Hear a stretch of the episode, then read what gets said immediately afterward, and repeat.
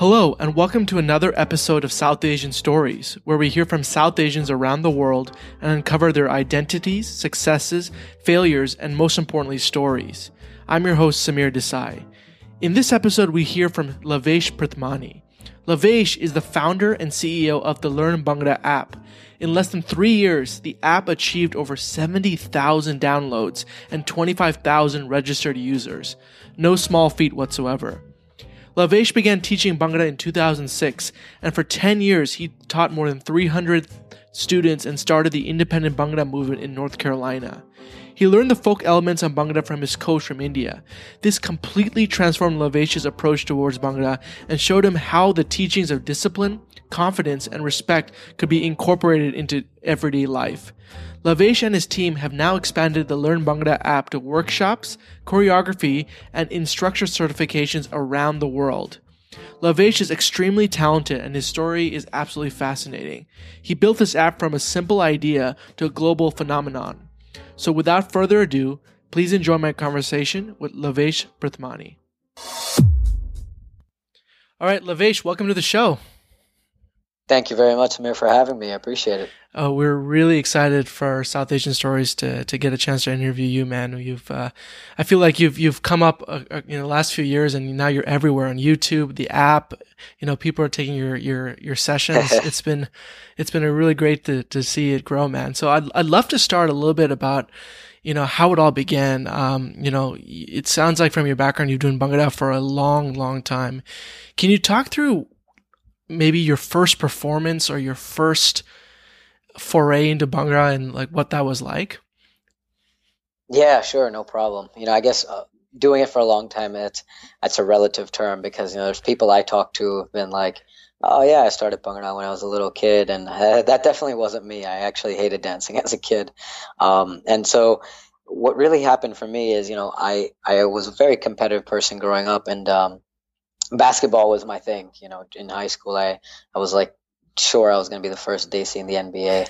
Um, but you know, uh, part of it was uh, I think the height part didn't work out for me, and then yeah, and also you know there, there's a, I guess there's a talent factor in there as well. But um, uh, you know what happened is after I think I was about 17, so junior year, I realized look, this isn't it's fun, it's great, you know, but all the time I'm putting into it uh, isn't going to pan out to what I want it to, want it to be. And there was kind of a void in that competitive aspect of my life for a little while. And then, luckily, you know, my cousin happened to be taping uh, Bruin Bhangra. Um, he was actually, you know, videotaping the competition. He slipped me that DVD, and that opened a whole new world for me because when I saw this competition side of it, and I was heading to college, you know, in a year and a half from then, I realized, hey, this is something that, you know, I relate to it's my culture. It's something I've always had in the back of you know back of my mind back of my uh, identity growing up you know bhangra and dancing and that type of thing. Yeah. and here it is being done on a competitive scale all across the country. And of course you know i, I went to college uh, later on and it was probably going to be somewhere in north carolina since i'm from there and, and ended up being at unc you know which which obviously had a team. Um, so i think that was my first exposure into it. And so uh, you know a lot of my friends were punjabi growing up. Um, so the boys and i got together and we said hey let's let's kind of use this opportunity when we all go to college um, to start something now. And so, kind of my junior and senior year, we started with uh, making a simple team, just doing at the local Diwali Mela kind of a thing, and um, and performing. Right, and it was always like, hey, we're the Punjabi boys from you know the local squad, so we kind of felt big and bad being the only ones doing Bhangra up on stage, and um, and that really started the passion. You know, just getting up there, and later on, the competitive scene kind of helped drive it um, into a lot of what it is today.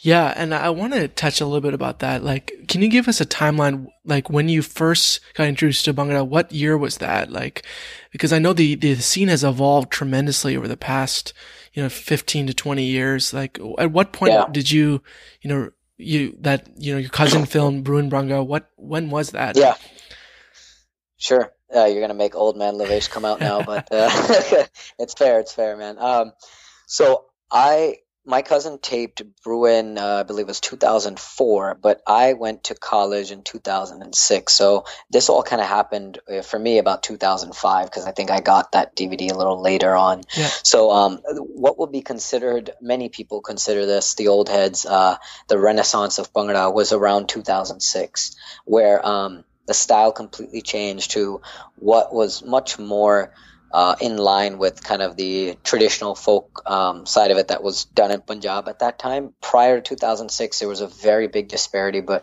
of what you would see at uh, collegiate um, teams doing, you know, in, in U.S. competitions versus what you would see in Punjab, and so I think in 2006 there was that big renaissance, really led by Canadian teams um, who kind of also came over across the border and started performing uh, in the states. Uh, and and so I was right in the middle of that time frame. 2006 is when I was a freshman in, at UNC, um, and throughout the four years, you know, I graduated to 2010. I stopped competing essentially right at the end of 2010. I did a couple random one-offs comp up till um, 2012. But it was during those kind of six years um, that I was performing, and I continued coaching until about 2015, I believe. Um, I continued coaching and doing that, and was involved with Bhangra uh, there and after from there. Got it. Got it. Um, and one of the quotes that you, that you mentioned when you were at the uh, session here in Dallas that I really loved, you said Bhangra is, you know, a dance form that combines both power and grace. I feel like that is such a powerful statement. And I feel the, the dance is very sometimes misunderstood for people who don't know what it is and what it stands for and the, the, yeah. the immense history for it. Can you talk about what, what you meant by that, that, that phrase for people who are not familiar with Bhangra and the, and the history behind it. Cause I feel people see like the Daler Mehndi things and they're like, oh, this is kind of, or like a, you know, what they do sure. in Bollywood. It's just like, is this what it is? But, you know, you've, I would love to hear and tell our listeners like what your viewpoint of is in its history. Sure, absolutely. It's you know it's funny you're asking me this because literally 20 minutes ago I just got done with Bhangra class. Uh, I was teaching here, and and there was a captain of a, a collegiate team yeah. in, in the fusion team, and she asked me the same thing, and we were talking about um, what that difference between energy and grace is, and and it was kind of eye opening for her too because she was like, oh, you know, I didn't, I guess she hadn't heard that full side of it. So, um, uh, you know, I think the best way to, uh, you know, to kind of to look at it is a lot of people see the hype side of Bhangra because that's what. Uh, like you said, Bollywood portrays that you know the jumping and the shaking shoulders and um, you know and the smiles and, and all that's great, and that's definitely a part of it. But I think that other side of it that also doesn't always get viewed as the slow and the graceful uh, other folk dances that make up Bhangra. Because what Bhangra really is, is it's a conglomeration. What you see, what you call Bhangra today that's performed on stage is a conglomeration of all different folk dances throughout the Punjab region of, you know, Pakistan and India. Mm-hmm. And so um, certain segments are very, very hype. You know, things like Dhamaal will be a more energetic segment. Um, you know, Phumniyan, everybody likes to add their little twist onto their quote unquote Phumniyan segment, right? But there's other parts like Jhoomar, like Luddi, right? And these type of segments are really about extending your body, not necessarily always hopping, not necessarily always tapping, but extending your body and matching the rhythm to uh, perfectly align your beat and your step with the with the rhythm, of the dhol, right? And so, being able to master that particular part of uh, of the step and of the rhythm, that's the other side that is you know sometimes considered you can say more artful in a way mm-hmm. and when you're looking at kind of what goes and makes the mass media and makes kind of the mainstream you'll you always take the hype part of bhangra because it just naturally will appear appeal to more people who don't necessarily only look at the art side of it but when then you look at the flip side and you look at the art side of it and what kind of can stand out by a simple step in jhoomar how you extend your foot how you place your foot down and how it matches with the of the tilly side of the dhol, right? Not even just the base, but just the simple tilly side. That intricacy that goes into it, you know, sometimes the recognition isn't given to that uh, by the general population because not everybody has that you know full understanding of the dance and so i think that's how sometimes the grace side is is lost when you're looking at bhangra uh, and and that balance between it but uh, a really good bhangra dancer and you know uh, really well done bhangra i think is able to understand when you put in energy and when you put in grace because a dancer who can do both really has full mastery of the entire uh, step and rhythm of, of you know the routine. Yeah yeah. And i love how you used uh, all the, the terms like Jhoomar and Phumniyan. You know a lot of people listening are probably like whoa those are yeah. pretty foreign terms to, to, to me. And right. how did you develop the vernacular? And is, is that something that you learned over time? If you know if someone is just starting their journey of learning Bhangra and you know, not as familiar with the terms, what would you recommend for someone to learn these terms and how it applies to, to dance? Yeah, you know, and not to date myself too much here, but look, when I started in 2006, YouTube did not exist. Straight up, you know, it was just getting started at that time. And so when we were when we were dancing, the only way was really through word of mouth. It was through hearing what another captain had to say, or if you were lucky and fortunate enough, like I was later in my career, to have uh, somebody from India who had done it on, you know, dance on dhol and had the folk rhythms to explain that to you is very difficult to to understand and, and know what those different steps are and those different you know folk dances that make up uh, today's modern day bhangra. So I think that was the difficult part is you'd ha- somebody have would have to be really dedicated without that resource at that time by really listening to each and every step, documenting it, and and then keeping it. And, you know there were good resources like Bhangra Teams forums at that time, mm-hmm. uh, and that still exists today. That we're able to you know take that information and uh, put it in one place for for people to see and i think that's what started the um, a desire for people to gain more knowledge and to really look more and more into Bhangra. Today, that's become a lot easier with things like YouTube and videos that can straight up tell you, well, this is a step, you know, with the caption, this is a step name type of thing, right? So um, we've tried to do that through our through our company, uh, Learn Bhangra, through our app, yep. um, where you know, my I was very fortunate that I had my coach uh, move. He'd moved from Ludhiana uh, to North Carolina, where I was from, and, and I got the chance to learn from him for a few years. And um, I was able to take what I'd already learned and then learn even further through him, right? And so the reason, one of the big desires and whole inspirations for why we made Learn Bhangra was to take it and put that resource in in a place where everybody could see it, you know, and not just Bhangra teams could access it, but anyone could access it. And um, you know, I think that's that's a good resource, a good way to learn the step names and do that. And I think continually things like forums like like BTF are another uh, great resource, um, as well as some social media handles that I think are dedicated. Um, you know, uh, Daily Bhangra is a great one that you can see videos and see kind of pe- how people do different steps. I think those are some of the good key ways if you're looking to learn that information. Um, you know, to to get it from there. Yeah, and I want to jump into you know the the Learn Bhangra app uh, in a little bit, but before that, you know, you touched on something, yep. Lavesh, that I think is very interesting, and it's the power of having a teacher and the power of a guru or yep. or, or, a mentor. You know, the the gentleman moved um, to North Carolina and, and taught you how to do it. What was that experience like? Can you talk through the story of you know, working with him, you know, you, you at that point you probably had a, a base knowledge of Bhangra and, and, steps. What did he teach you, or what did he specifically talk to you about that made you appreciate or get your, you know, your Bhangra skills to another level? Yeah, uh, you know, it was it was amazing how that all kind of came about, and like you said, we had a base, and we thought we had a good base. So you know, I I my team was pretty much predominantly we only danced on dhol. That was kind of our our passion. We were very lucky to have extremely talented musicians. Dhol, a singer. Um, so my team that I started even doing bhangra on at my academy uh, was was all about uh, dancing on dhol. And so we thought we knew what we were doing. But I remember one of our teammates. He was at NC State, uh, the university, and he said, "Hey, he was from Ludhiana and he just moved to NC State." He said, "Hey, I met another guy from Ludhiana. He's a little older than me." Um, but you know, he said he did in India. I was like, ah, let's see how that goes because a lot of people say they do in India, but the, you know, when you actually watch him, you're like, oh, what is this?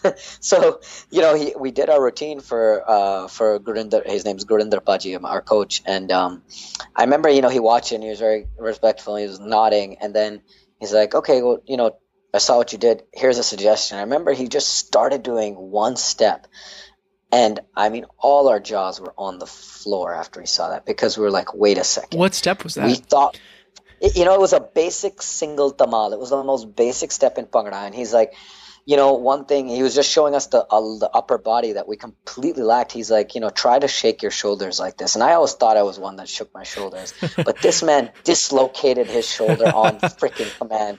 I mean, Gurinder Paji taught me that one thing is that how, how, you really like learn how to dislocate your shoulder when you're shaking it. And it was just the power that he brought his whole the the way he managed to take all his muscles, his chest, his delts, and bring it all up at once. So that you saw the entire upper body really bring out a whole different portion of the step than the lower body. That's what clicked for me, and that's what made me realize there's a whole intricacy in this dance that every single part, the way he likes to describe it, is colors. Uh, he calls it the colors of each step, right? Every little part from your delt to your finger, um, and how does it match to that tuck and the tuck and the thin and every little part of the toe beat? How does that match and what part of your body do you move? It's things that you could never get even by the most high sure. quality YouTube video. It's very hard to see that, and so being able to have somebody who could teach you that, oh, here's where you raise it here, and that's why it looks that certain way. That's why it comes out looking that certain way, kind of a thing, right? Um, it's not just to say, oh, I have folk knowledge, and here's the way to do the step. I, I actually think that's, uh, you know, a lot of people who do Bhangra and, and any other dance form think that, oh, yeah, you know, I'm just doing it for the sake of where I know what I'm talking about, but they don't understand what it's really supposed to look like. But being able to see somebody and them to tell you that, and this is the way, this is the reason why it looks that way. I think that was the amazing thing. And I was very lucky that Gurinder Paji had that ability to, you know, relay that information and make it in a way that we were able to understand it because that's also very challenging. You can have a great dancer, but they're not necessarily a great teacher. Sure. I'm sure you know that, right? And many other dancers who are listening will, will understand that. Uh, but somebody who was able to also um, you know, present that information in a way that we could understand and break it down. Uh, that was the most impactful for me. And, um, you know, at that day, I, that moment, I was like, you're my coach. You, I'm going to make sure that you yeah. come to this academy. Sign you up every day, every practice. Yeah, exactly. I was like, you're you're you're on a deal, and you, you can't get out of it, my friend. right, right. And Lavesh, that's one of the things that I think I, people love about the Learn Bhangra app and the YouTube videos you created is how simple you break down complicated movements into very easy to use steps that people can follow and practice, and you know get an understanding of not only how to do the steps, but like why they're important and what they're called. Um, how did you how did you develop that skill? And and I want to talk a little bit about when you decided, hey, this is something that I would love to teach in the form of the Learn Bhangra app. Like, what was the genesis of that? Yeah, sure. So you know, I think it goes back to uh, like I like I mentioned. So I'd performed um, with kind of my boys, and then I ended up going to UNC in 2006, kind of the next year, and uh, quickly, you know, wanted uh, went to join uh, Bhangra Elite, which was the local team there. Um, but at the same time, I was very lucky that there was an academy, an Indian dance academy back in Raleigh Cary area where I'm from. I just put a sign saying they were looking for instructors. And I said, well, I have a year of Bhangra under my belt of watching these DVDs and now being on B. So I applied to kind of become instructor. And really in that first week itself, I mean, that I kind of walked in and they interviewed me, I, I became essentially a part owner after that. Um, and because it was just one of the first teachers that were involved um, with that. And so I had that opportunity to have, I started with one student. Um, and, you know, over time, the end result was I think we had almost 200 Bhangra students after about a decade of, of me doing it. But that's what really started me into that Bhangra scene and being able to uh, get understand the teaching side of it because having classes and you know being the only kind of Bhangra instructor, one of the only Desi, we were the only Desi dance school for a while in in the entire like you know triangle area of North Carolina. Um, we had the chance to teach many different types of people, not only kids but adults, right? And and so what I learned from that is there's many different ways people like to learn, right? Some people like like me, you know, people who are like engineers, they love to hear every little part of the technical aspect and this that, right? All the steps. Some people are more yeah, exactly, right? They want to know like, oh, where's my angle? It's 45 degree angle, it's this, it's that. And I, I, I love that kind of stuff. That's how I like learning too. But then some some people are more artsy and like the cultural side will like to hear what is faslan, what is the step? Oh, it's the crops. Oh, you should sway your body in the wind. You should look like you're swaying in the wind like the crops are. That's that's the way you look like you're doing this step, right? And so painting that picture for them is very different than saying have your hip at a 45 degree angle, have your foot out here, and et cetera, et cetera, right? So I think having that opportunity to teach so many different people over that decade uh, all kind of culminated, and plus Gurinder Paji's way of also how he broke down those steps, you know, that culminated at, at that 10 years point where after I uh, taught and I was moving to New York City for, for work, um, I decided I don't want to be stuck to only one place and being able to only teach Bhangra at an academy. how can we do this digitally and how can I take those experiences I've learned in Academy and put it in a way where anybody can learn um, you know, not just the distribution mechanism of an app or YouTube, but how can they watch that video and feel like they're there and they're dancing along with it. Um, and and so I think that's how it all came about from that experience of teaching at Academy, having Gurinder Paji, and uh, the idea of Learn Bhangra actually came. My buddy and I were uh, eating at a Taco Bell. I mean, any Desi can relate to that, right? right. And um, you know, he's a software developer, and he was just talking about randomly, hey, I want Lavesh, I want to develop an app, and you know, at that moment, I think I was like eating a Mexican pizza, and it clicked to me. I was like, hey, look, you know, I've been wanting to figure out a way to spread Bhangra because I'm moving soon to New York, and I'm not going to be having this academy anymore.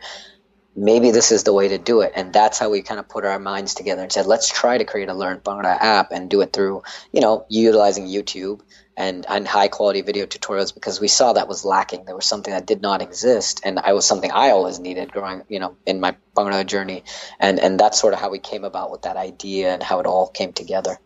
So you guys had the idea at Taco Bell. You had inspiration over a Mexican pizza, and what what happened after that? Uh, you know, the, the, idea seemed like a perfect idea, but as people know, you know, it's hard to turn ideas to execution, especially if yeah. you've never created an app or you know filmed high quality YouTube videos. Can you talk a little bit about that process? Yeah, absolutely. You're you're you're spot on. You know, it was um, the, there's a million ideas out there that so many you know great people have you know things that they want to implement but execution you know, unfortunately kills probably 90% of those, right? And, and it's getting your idea from, you know, just uh, inception to conception and making it really something that can that can work. And i think for us that was that's luckily always been one of the things i feel personally that i'm good at doing because i'll, I'll say i'm not the smartest. I definitely don't have any kind of particular tech skill or anything you know that other people don't have above me. But I am good at executing because I'm very organized in what I do. And so that was what I took on from my side. I said, you know, Sandeep, who was my co-founder, I said, look, you got to handle the tech side. I, I don't know that part of it at all. But what I can do is I can put this together, I feel, by, you know, getting the right people involved, trying to get certain mentors who have already done this, right? So my first thing was getting kind of the right small team of people who would feel like this is something they'd want to be involved with. You know, some was family, some was my cousins, some were just people who were kids that I taught or I coached that also wanted to help out. Um, and then the second part of it, like I said, was getting mentors who had already been through this. You know, everybody has somebody they look up to. Um, you know, they don't have to necessarily have an app for you to they to give you valuable knowledge about how you would create an app, you know, conceptually. So that was the other side of it, and I listened to their feedback. Um, and you know growing up i think the third thing was luckily i had a family business. And so that business mindset was always there. And plus i'm also Sindhi so it's kind of like in our blood to do something business related. But uh, you know i think trying to take those business experiences of a, of a family business um, plus what the mentor said and then kind of having that low that small team and having their support of you know being able to execute upon your ideas all that came together. And it took us about six months uh, to really get this app launched. And so I let Sandeep handle the whole side of creating the app and i said okay well i got to create the content for the app. And so i you know utilized mentors to help get a production team together. Um, family again my cousin was helpful in actually producing all the videos. Um, and then you know our team was helpful in describing okay let's do tests let's get test groups together and see which steps they would use as beginner intermediate advanced and why are those the right steps we should do the order in you know and um, putting that all together, we created a storyboard of saying, okay, here's what the journey of that app should look like. Here's the way users should go from beginner, intermediate, advanced, and here's the way we have to tape all those steps. And Sandeep outsourced a lot of the uh, development um, to India and project managed it so that you know we had uh, people who are great at developing but maybe not the design part. He kind of helped with that really design part and making that app come together. And six months later, I brought the production videos. He brought the actual app code together. We we merged it, and um, you know we were very fortunate that it worked out. Our app didn't crash immediately, so that was, that was our first first foray into it at the end of that. We're talking about 2014, late 2014. And how did it feel when you guys did all the hard work, six months to get it off the ground? You know, you handled the videos and Sandeep handled the app production. What did it feel like when you clicked submit or got your first view, or what was that feeling like? Can you describe it? Yeah, I mean, it, honestly, there was there was nothing. It just you're just proud, right? It's it's it's not like a an arrogance. It's just pure pride, you know, self, uh, just satisfaction that you took an idea and you put all this down, and now it's living out there, and somebody else somewhere else in the world is seeing your work and and maybe even using it, you know, for, for their own benefit and appreciating it. And I think, you know, in the first few weeks, we, we, we got quite a few downloads. I mean, you know, a couple hundred right there in the first couple month or a month and a half, I think I remember. And just seeing those numbers, I mean, it's like when you first start your first Instagram account and you're like, oh my God, I got like 20 likes on a, you know, photo or something like that. That's what, that's what it felt like. And, yeah. you know, just every, every like was just uh, like, you know, a little bit of lighting up your day a little bit because you're like, wow, all this, you know, effort I've put into it has paid off and somebody is respecting it. And I think that was the coolest feeling ever when that happened. Do you have a uh, message or a person that has come up to you that sticks in your mind that said, wow, the impact I've made is actually tangible where someone has commented like, Hey, Lavesh, your videos or your, your, um, you know, your app or your in-person, uh, workshop, this has affected me. Has do you, anything like that come to mind? the coolest moment was the first time when I was um, uh, so I was in Singapore and I was at a McDonald's and I was getting a McFlurry, and this woman behind us uh, just she just tapped me on the shoulder and she goes, "Hi, are you Lavesh?" And I was like, uh, "Yeah," and she goes, "Oh, this is my daughter. This is my husband, and uh, we watch your videos like every day in our living room." And, and this I is in just, Singapore. This is I was in va- on vacation in Singapore. Just six months wow. after the app had launched, uh, five five six months about after the app had launched. Yeah, and uh, I remember. I, I mean, I, I just didn't even know what to say. I was like, wow, this this is you know, if everything that's come up with this and all the time that's went into it, it paid off right in that moment where it was like somebody on literally the absolute other side of the world, uh, you know. recognized the work and appreciated it and said, you know, it's something that impacts their day to day life. I mean, that I would just mind blown when I heard that. So I think you know, very fortunate, very blessed that that's. Uh, you know, it's not the only time it's happened since then, but that was the first time it really made me appreciate, you know, that other people do appreciate the work, and uh, and I'm just so like humbled and just blessed that you know other people feel that way about it. Yeah, and I want to touch a little bit about that. You know, you've grown Learn Bhangra, you know, over the past few years, and you know, you've traveled internationally. Was there a country that surprised you, Lavesh, that had the most passion for Bhangra? Where you're like, wow, I'm in, for example, Singapore or X country that I don't know they had these many people interested in learning Bhangra and that, that passion. Anything about that that surprised you?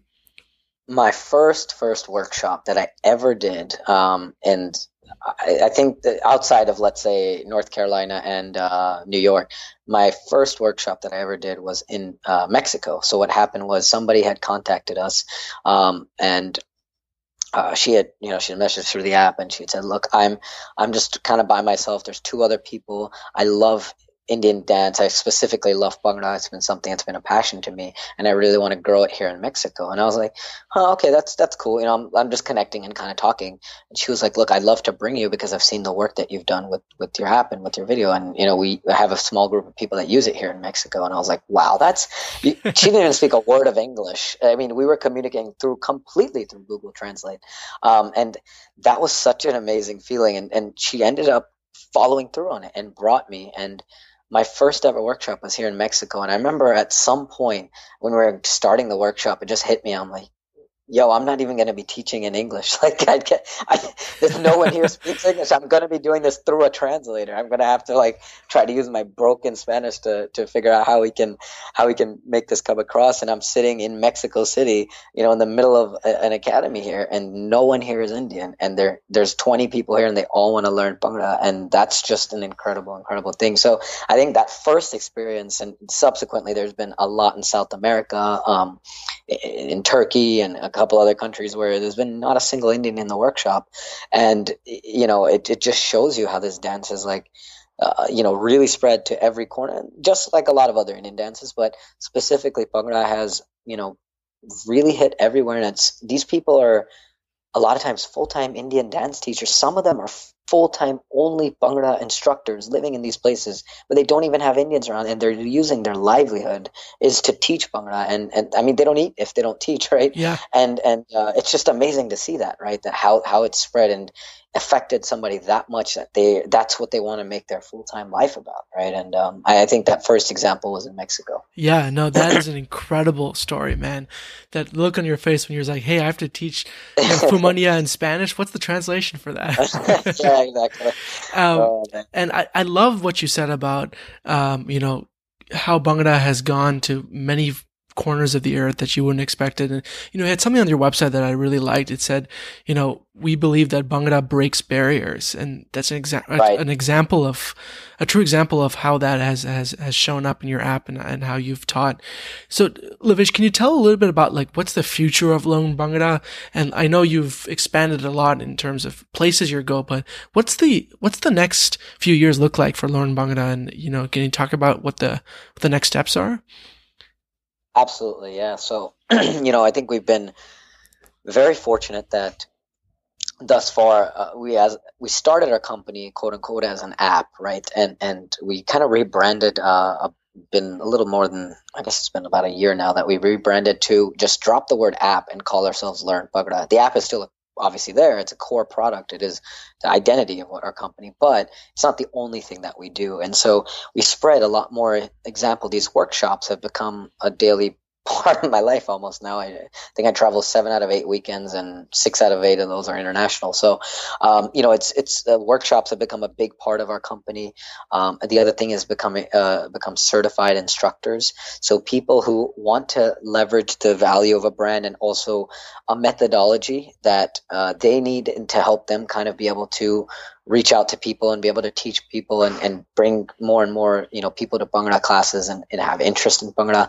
That's that's really what we're going to be growing into and what we are doing right now. What we'll continue to do is really help um, people who want it and who kind of appreciate the brand to you know hopefully become certified and, and have used that methodology of uh, not just saying this is a beginner step intermediate step but what is the meaning of that step right mm-hmm. and how do you really execute it to the fullest of its ability and really make it look not just like oh i'm doing I'm doing dhamaal, but make dhamaal look beautiful, make it look different from Bedi, and how did you showcase that, right? That's what we really want to do through our certifications, through our certified instructors. So that's a core thing that we're doing outside of the app. Obviously, the app is still a core part of what we do, and we want to have a lot more social features that we're going to add in the next version to make it more shareable, more uh, user friendly for people to upload their videos and things onto the app. But that's the outside of that, the certified instructors, like I mentioned, and then um, uh, the third thing I think, and continuing with the workshops, I think as is, but I think the third thing that we want to do, which is going to be a little new, is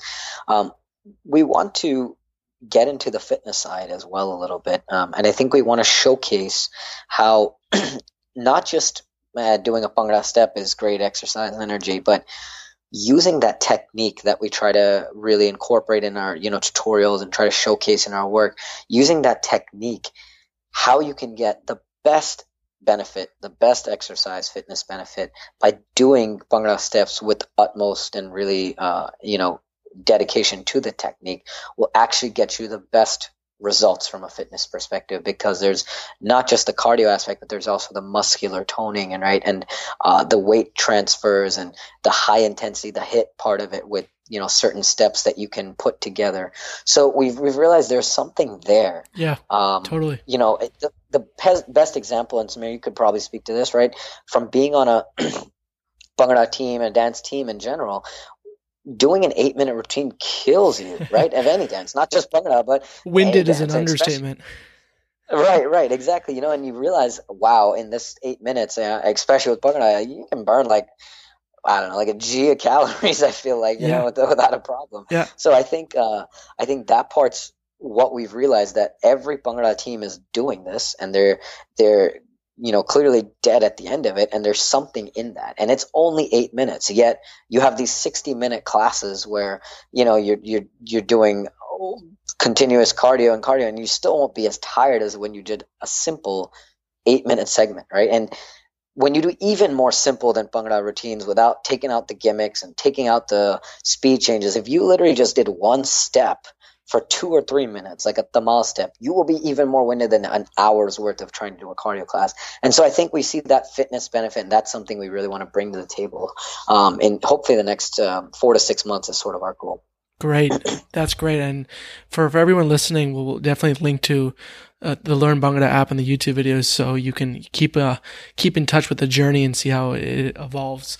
Um, one thing I want to touch on, Lavesh, is um, you know how the music of Bhangra has transformed over the past few years. You know, that the music is such an important part of the whole experience when you're dancing. If people have hyped music or, you know, the music is right, it really affects, you know, how you dance and, you know, how excited you are based on, on the music. Mm-hmm. Can you talk a little bit how the, the journey of Bhangra music or Punjabi music or any music you dance Bhangra to has evolved over the past, you know, say 10 to 15 years because, you know, I, I was at the time when, you know, Bhangra was, you played at Bollywood parties, but then, you know, Jay Z right. put his, his, his mix on Mundiya Ke Bach and right. then like it was literally at all my high school parties too. I'm like, what is happening? Um, right, right. And you know, it became more and more part of the zeitgeist of uh, you know the culture. Can you talk a little bit about the journey of music in in Bhangra and how that's uh, personally affected your appreciation of it? Absolutely. You know, I think um, I guess it's you, you kind of have to look at two lenses. There's the general person that just listens to Bhangra, and then there's also the Bhangra teams that listen to Bhangra. And kind of, I guess I'll touch a little bit on both because they, I think I see them sometimes intersecting nowadays a lot more. But, you know, I think back, you can say the late 90s and early 2000s, um, you, you had, uh, I guess, slower speed with, with the songs, and it was kind of a little bit more with, simpler rhythms um, typically you know uh, one or two three instruments that you would hear in there. Uh, you know they're back in the day there's also a lot of keyboard that they would throw in there for for bhangra songs. So i think the rhythms in general and the just overall melodies were a little simpler and they didn't have as much going on. Nowadays um, you see quite a bit more changing i think on that front. I think you have uh, a lot of infusion of things like hip hop beats in, in a lot of the popular Bhangra songs coming out today. And I think a lot of that is the globalization of and coming together of Bhangra spreading into the mainstream. I think Jay Z uh, with with uh, you know, Mundiya To Bachkiri was one of the huge moments when uh, that was a crossover, right? When right. Bhangra became mainstream to everybody. Like you said, it was we made your, it. You know, yeah, yeah, right, right, exactly. And I mean, it, it was you know as much as uh, that song is like well way overplayed now. Right. I think even Panjabi MC will admit that. I think at the same time it was great and it broke those barriers because then all of a sudden you saw that wow, a hip hop artist with this type of beat, you can put anything together. And I think here another big person, in New York, DJ Rekha brought like the reggaeton feeling, right? Uh, she wasn't the only one. There was others that did it before too, but she was one of the main people here in New York that always infused reggaeton and those type of beats into Bhangra as well too. So I think these types of fusions that started happening really over the last 15 years, um, especially as Bhangra grew overseas and things like that started to change the music and the rhythms. And now you have artists like Sidhu Moosewala, you know, love his stuff, love his music, where it's really a hip hop base and it's just Punjabi lyrics kind of almost over hip hop base with just a slight hint of Bhangra, what you'd call traditional folk Bhangra rhythm, you know, uh, vibes and rhythms in it. So I think that's how it's changed. And I think um, uh, Bhangra teams have been uh, to some extent a part of that as well, that maybe have caused some of that and helped some of that evolution happen because, you know, they took the basic songs and uh, they, you know, a lot of these DJs and people who are also involved with the team, and, and you know, you, you have the people that are making the dance and the, the dancers who are doing the choreo, but then you also have the DJs who are helping make hype up that mix a little bit with different sound effects and whatnot. They changed the game big time as well, right? And um, now over time with these really well done quality productions that are Bhangra team mixes nowadays, you have a lot of different things going on. So many unique beats that are being fused into it in so many different ways. And I think that also with that spreading and things like, you know, SoundCloud where now everybody can access easily a Bhangra team's mix has also led to this change today where now a Bhangra song that's produced by an artist doesn't sound like that same simpler rhythm that you had in the you know late 90s and 2000s good thing or not that's up to you to decide but it is a difference that i think you have a much bigger trend of these artists coming out with lots of different beats going into their uh, you know Punjabi and Bhangra music today mm-hmm. that you didn't have back then. I think that's those are reasons that it's changed a little. Is there a song for someone who is, you know, probably has heard Jay Z song, but they're like, hey, Lavesh, I want to listen to two or three new songs that will introduce me to more about Bhangra's styles and, you know, uh, something mm-hmm. that I haven't, you know, I've heard before that maybe be unappreciated. Is there a song or two that you recommend people listen to to really fully appreciate the, the, the vast spectrum of what kind of Bhangra is? Yeah, I think, you know, a good way that I've always, um, one song that I've always looked at for purely teaching perspective. So this is more to just kind of show how you can really dance Bhangra to a specific Bhangra song and try really folk rhythms. There's a song called Sir Kadve by K.S. Makhana. That song is perfect to do Bhangra to, um, and it's it's really got the simpler uh, beats and melodies, but it, it shows you that one end of the spectrum. But then one song that also really mixes it up, and you can still try and you know still do many many Bhangra steps too and equally execute and well a lot of them is Panjabi MC again uh, you know phenomenal artist is Morni by Panjabi MC Balle Balle. Yeah, a lot of people have heard that, that song. song. too right? Yeah exactly. And I think that's such a great fusion again of you know that obviously Punjabi back you know base of it, but then the infusion of hip hop and and kind of that pop feel to it as well. Um, that's an, that's another great song. And then there's a third one that I think really goes to the other side of the spectrum. Um, it's it's specific for the folk dance known as Dhamaal, uh, specifically for those type of steps. It's it's a song by DJ Surinder Ratan called Hassa Hassa, and it's a completely like EDM type of. There's not a single like traditional Bhangra instrument really that I can hear in it. I mean, my ears maybe not as well trained as somebody. I don't hear it. It's really just kind of like one of those bumping EDM type of beats, but it's so perfect that it works with the dhamaal. It works with those type of steps that are really kind of slow, more slow hopping uh, Bhangra steps, and it's just kind of unique to see how you have you know something that like K.S. Makhana song that really works with so many different steps, Morni that works with so many different steps, and Hassa Hassa that sounds completely different from all these, and really doesn't even have any. It's just Punjabi lyrics over a song, but still works really well with with you know these dhamaal and many other types of you know those slower type of Bhangra steps. Um, so I think those are three songs that I always like to use in teaching uh, that that show those different types of um, you know rhythm. Perfect, perfect. And for all the listeners, we're going to put these songs in the show notes so you can click on them and and jam to them at, at your leisure.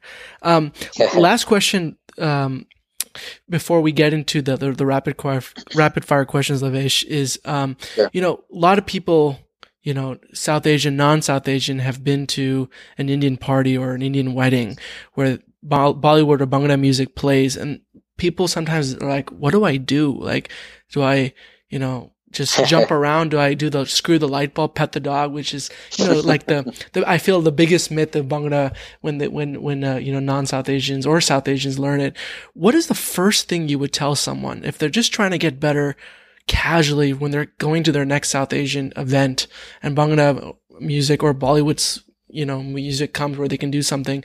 What's the first move or thing you would recommend for them? You know, I think it's uh, the first thing is you have to love what you're dancing to, especially if you're, you know, not a let's say a quote unquote Bhangra or Bollywood or you know dancer per se. And you're just doing it as somebody who enjoys going out to a party and dancing. Yeah. I think you pick that song that that you know you you really love and that's something that you feel passionate about, and you act out that song with you know honestly with with your with your body movements right? So uh, it's as simple as singing the song right? And when you're at a party and something like that and just you you like the lyrics you like what you're listening to and putting your hands up and just shaking your shoulders i think that's the simplest you don't even have to use your lower body. And hell let's face it you know with a lot of things you have to wear at a lot of these parties it's hard to move your pants are going to rip you know women can't you with the dresses on it's going to be hard to lift your legs and all that. But i think just sh- shaking those shoulders and I think just having that smile, the arms wide, I think that is really the essence and the beauty of Bhangra right there because it's using, you know, those, those like your chest and your shoulders to, to make that rhythm happen. No other dance form really, in my experience, you know, there might be others that I'm definitely not going to say I'm the most knowledgeable on all dance forms, but I think no other dance form uses that those particular muscles in your upper body to really showcase and highlight the entire step like I think Bhangra does, and just your chest and your shoulders. And so I say, just shake those and bounce them up and down whenever you hear that type of music, and and and put your arms up. And I think that you know that's where really the joy of Bhangra comes from is, is your shoulders. They always, you know, always say in Bhangra, you hear more demarda, right? That's, that means shake your shoulders, right? So I think having that, that is come out naturally for you. If you don't even have any Bhangra experience, let that be the one thing that you do. I love it. I love it. So guys, make sure you shake your shoulders and, and, and put that big old smile on your face and you'll be halfway there, right? Um, cool. Exactly. So let's uh, jump into our, our, our, rapid fire questions. Again, these are questions that we ask all our, our, our, guests, and you know we've had some really really cool responses to them. So Lavesh, I'd love to start a little bit about asking what purchase of hundred dollars or less that has most improved your life in the last six months, and it can be anything um, that has uh, you know affected your life that's hundred dollars or less. Is can you think of an example of that? Yeah. Um, uh wireless headphones. Wireless headphones. What? Which headphones? yeah. Uh, I actually don't even know. I got a very random uh, brand off of like it's like Alibaba or something. it's like not even a no name. It's a no name brand, but I just I just happened to found find these good cheap wireless headphones, and they have changed my life because now I can just walk around. I live in New York City. I can just walk around the city and make my choreo in peace, and it's the greatest feeling ever without having a wire that you like, you know, get stuck in on the subway. So I think that's probably everything creatively that you know I feel like whatever I consider creative that I do comes from those wireless headphones. Love it, love it. No, no, ball and chain to your to your phone. Right? Yeah, exactly. Cool. Um, second question for you, Lavesh, is is there a South Asian person and and it can be, you know, someone who you know personally or someone that, you know, that you you look up to. Who is someone that in your field or in Bhangra that you look up to, either musician or dancer, uh, when you think of the word success and why? Yeah, you know, obviously my coach is always going to be one up right. there, but I think, um, uh, you know, beyond that one, uh, there's a particular um, singer, if if you know the Punjabi music industry, his name's Am- Amrinder Gill. Uh, Amrinder Gill has sang a couple of popular songs. Uh, most recently, there's uh, a movie he did called Angrez, where he, you know, uh, in Punjabi music industry, all the act singers are also actors. so he he uh, he ended up acting in this movie, and um, he has one very popular Jhoomar song called Vanjali Vaja that I think if you're a dancer, you've probably heard of it. It's a beautiful Jhoomar track. Um, but he's very successful. He's somebody I look up to a lot because uh, he's a phenomenally trained Bhangra dancer. I mean, he's amazing. You see, you can see it in his little music videos, but also knowing his background because he actually was one of the people that helped influence my coach and to some extent taught my coach as well. Um, you know, knowing that he has that folk background, but he's also managed to take and become a popular mainstream person in Punjabi music and still bring in, in in his music, not only in his music videos, his dancing and the kind of the beautiful, graceful side of Bhangra, but he's also managed to make those type of songs that are able to showcase that type of music and show those folk rhythms, but to you know the mainstream audience. I think he's somebody that's really impressed me, and, and, and I look up to his work uh, very much so. Awesome, awesome. We'll put his uh, name and, and the song in the show notes as well, so people can check that out. Um, sure thing. Next question for you is: Is there a, a, a movie or book that has the most impact on you, Lavesh? You know, I don't read very much anymore, but uh, movie wise, um, I think the one that's always got to me is The Secret Life of Walter Mitty. Yep. Uh, I don't even know if a bunch of people have seen that movie, but that is, I think that movie is just like a good reflection on your life. You know, I think it, it's just if you haven't seen, it, I won't. I won't even really talk about it. I think it's just a beautiful movie. It, it shows you how movie. you know somebody goes all around the world, and it made me want to go to Iceland. I actually went to Iceland recently uh, because of that movie, and it was everything that movie looked like. It was amazing. But uh, you know, I think just the way that you see this character go through, you know, uh, the struggles, but how he just kind of sheds all his chains and, and just takes a leap of faith and uh, explores the world. You know, I, I think that is has has really impacted me because to some extent, you know, it's uh, there's lots of these workshops that I'm, you know, sometimes I look at, it, I'm like, man, I'm giving up some part of this, or I feel like it's a you know risk to go into. I may not may lose money on it, whatever. But I just taking that leap of faith and being able to meet people and you know it's it's applied to me with a lot of the travels I've done, just taking that risk and, and going around the world and doing it, you know, the same way and being very blessed and humbled and lucky to have that opportunity. Um, you know, I, I, I just see some parallels with right. kind of how he took that leap and it made me feel the same way to say, you know what, even if I know I'm maybe not going to have a whole lot of people in this country, it's the chance to go meet somebody who appreciates your work and, you know, getting to just do something you wouldn't normally have that chance to do and maybe later in life. Um, that's, that's definitely impacted me. Awesome that's a, it's a fantastic movie, and I highly recommend it to anyone listening. Um, cool. And the, the, the, the last question I have for you, Lavesh, this is something that I think is a lot of people would love to hear your perspective on is, you know, for someone who's an up and coming South Asian who wants to, ha- who has an idea or has a side hustle, who wants to, to do something like this, what advice would you give them and why? Yeah, I think you know the the biggest thing, and this is only going to come. Everybody has a little bit of a different way of going about things, but this is this is the way I look at it personally. Is you know you have to to any project you want to get into, not just South Asian. This is really to anybody, but really, really have to be organized to execute your idea. And I think the best way I do this personally, and people will tell you that I'm the psycho that did this in college, but I mean, I put everything on my calendar. Hell, I used to put the time I would shower on my calendar. For me, that was a way that I knew I had a certain way I wanted to structure my day, and there's things I wanted to get done. And by able to, by being able to just take a task and get through that task and successfully complete it in time, you just start to add the endorphins and the positivity in your day because it's like, look, I woke up at 8 a.m. and by 8:30 I was supposed to brush my damn teeth, and I did it. You know, and and I mean that simple little thing of just making sure that you're on time and you're achieving those goals day by day, hour by hour, and sometimes minute by minute. For me, that's something that really helped drive me into being able to balance, like you said, a side hustle, right? Going to college or working full time and, and, having learned Bhangra on the side, being able to balance it and keep it going and, you know, continue to make it, make it grow. So I think set those small tasks, those small little victories you can do. Be very organized and succinct, and every day have an objective that you know doesn't have to be a grand thing. It can be I just sent out five emails and I did it, and I put the time on my calendar, said I'm going to send out these emails. Right?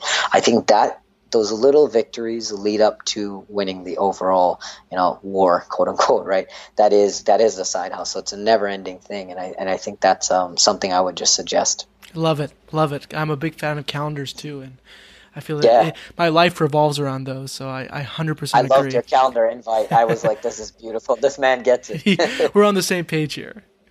Right, right. Cool. So um, I'd love to uh, end this on Lavesh. If you have any final asks for the audience, anything you'd like to leave them with about Bhangra or learn Bhangra or anything like that, any final asks for the audience?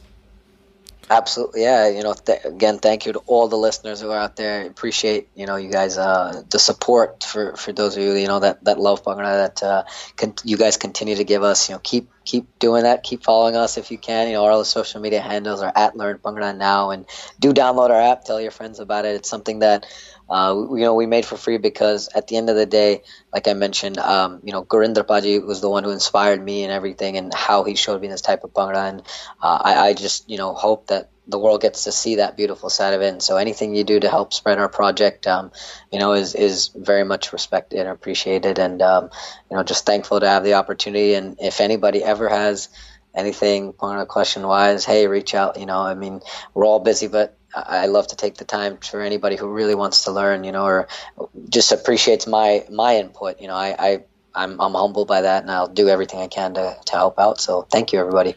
Great. And where can people find you, Lavesh, if they want to contact you directly or where are you on social? Where can people get in touch?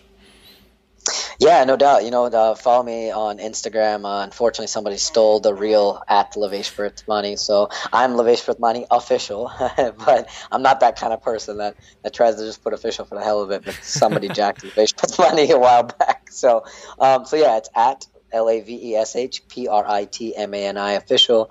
Um, best place to, to probably get me because I've been forced by the millennials to start using Instagram. Um, and then, you know, of course, as I mentioned, just follow uh, all our platforms at Learn Bhangra Now. You can also check out our website, www.learnbhangra.com. Perfect. Perfect.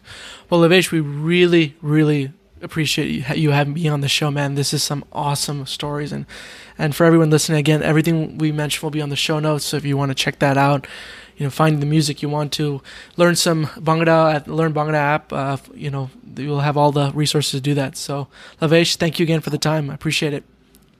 Thank you, Samira. Big ups to what you're doing here with this project. Um, you know, thank thank you so much for having me and continuing to do this. I think it's uh, very important to showcase the work of what um, you know all great South Asians are are doing out there. So uh, big ups to you and thank you for having me. Hey guys, it's Samir again. If you'd like to hear more amazing stories on South Asians around the world, please check out SouthAsianStoriesPodcast.com and subscribe to our email list. That's SouthAsianStoriesPodcast.com. Thanks a lot and see you next time.